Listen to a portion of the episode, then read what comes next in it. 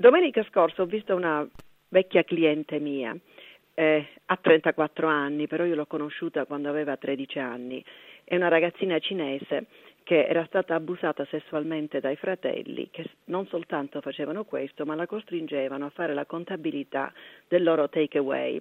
Avevano un negozietto da cui vendevano i famosi eh, cibi cinesi che piacciono tanto agli inglesi e siccome lei era brava in matematica, la sera era costretta ad andare da loro a fare la contabilità.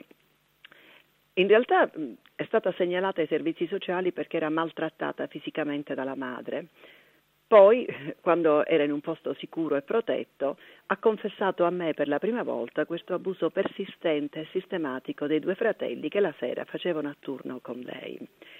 Era una ragazza strana, in quanto era nata in Inghilterra, però parlava l'inglese ancora con l'accento cinese, conosceva pochissimo della nostra cultura, in quanto la comunità cinese è la più chiusa e la più protettiva delle proprie tradizioni di tutte quelle che noi abbiamo in Inghilterra. Ha 34 anni, è riuscita a comprarsi una casetta ed è sempre rimasta al di fuori del welfare state, cioè non ha mai chiesto denari allo Stato. May aveva un desiderio, quello di avere una famiglia. La sua famiglia l'aveva abbandonata, la madre non fa altro che dire che lei dovrebbe morire per quello che ha fatto ed è in contatto soltanto con una sorella. Non la vedevo da dieci anni, ogni tanto passava dallo studio a salutarmi, poi è scomparsa.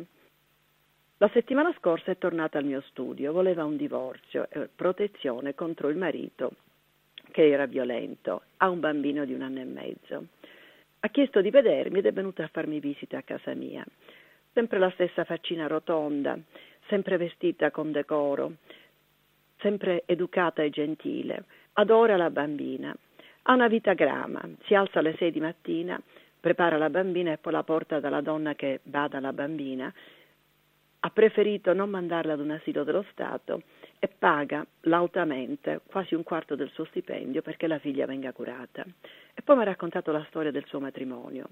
Ha conosciuto un giovane, ah, un giovane armeno, un ingegnere, era un, un emigrante illegale in Inghilterra e si è innamorata. I primi due anni sono stati bellissimi, mi ha detto, e poi sono cominciati i guai. Lui non lavora, mi ha portato prima di tutto nel suo paese e mi ha costretto a lasciare la bambina a sua madre dicendo che costava meno badarle. Lei mandava soldi alla suocera, ma vedeva che questi soldi se li intascava la suocera. È andata da sola nel paese del marito, si è ripresa la bambina e da allora il marito non fa che bere e darle botte. Ha deciso che non può andare avanti. In Inghilterra abbiamo un sistema di welfare state di cui siamo sempre stati orgogliosi. Quando io lavoravo a tempo pieno nel mio studio, queste donne avrebbero avuto l'assistenza legale gratuita o assistita. Ora non più. May guadagna poco. Paga il mutuo sulla casa affittando stanze a giovani ragazze. È povera. Ma nessuno, nessuno riesce ad aiutarla. Mi ha detto che dovrebbe lavorare di notte, ma è difficile perché torna a casa alle sette con la bambina e poi fa le pulizie, per cui dovrebbe finire a lavorare alle due alle tre di notte e mi ha detto con uno sguardo triste e che lavoro posso fare io a quell'ora oltre alla prostituzione e questo non posso farlo. E mi ha fatto pensare a quanto si sia eroso questo concetto del welfare state. Si parla costantemente da noi della gente che ne approfitta e ce n'è tanta. Si parla dei problemi della donna da tanti anni, è diventato quasi eh, uno dei discorsi che qualunque politico deve fare, che qualunque sociologo vuol fare, siamo tutti d'accordo che bisogna aiutare le donne che sono abusate, ma quando si arriva veramente alla situazione si vede che l'aiuto non c'è. Io le ho offerto di assisterla gratis. E poi ho visto che per poter adire le vie legali in Inghilterra ora si pagano delle cifre enormi come tassa iniziale, si tratta di in certi casi di quasi mille euro. Non è nel suo caso, però ogni udienza, ogni pratica significa delle spese, e lei non può permetterselo. Io non so cosa abbia fatto, so che lei è una brava persona e che riesce sempre a trovare dei soldi perché risparmia tanto. Ma ha detto ci penso e vedo. Poi mi ha telefonato l'altro ieri e mi ha detto che i suoi datori di lavoro le hanno offerto un prestito senza interesse e lo prende. Ho detto che bella cosa.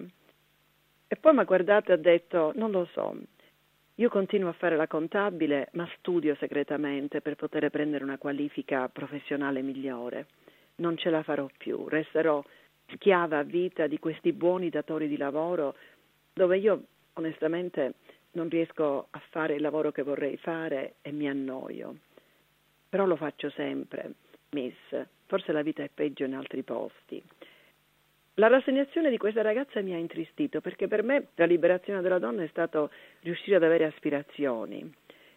In fondo May è diventata una delle vittime di questo sistema ed è diventata vecchia subito, guardavo la sua faccina piccola, è sempre ben truccata, è sempre curata, ma non ha più speranze oltre quella di allevare la figlia e badare a questa bambina.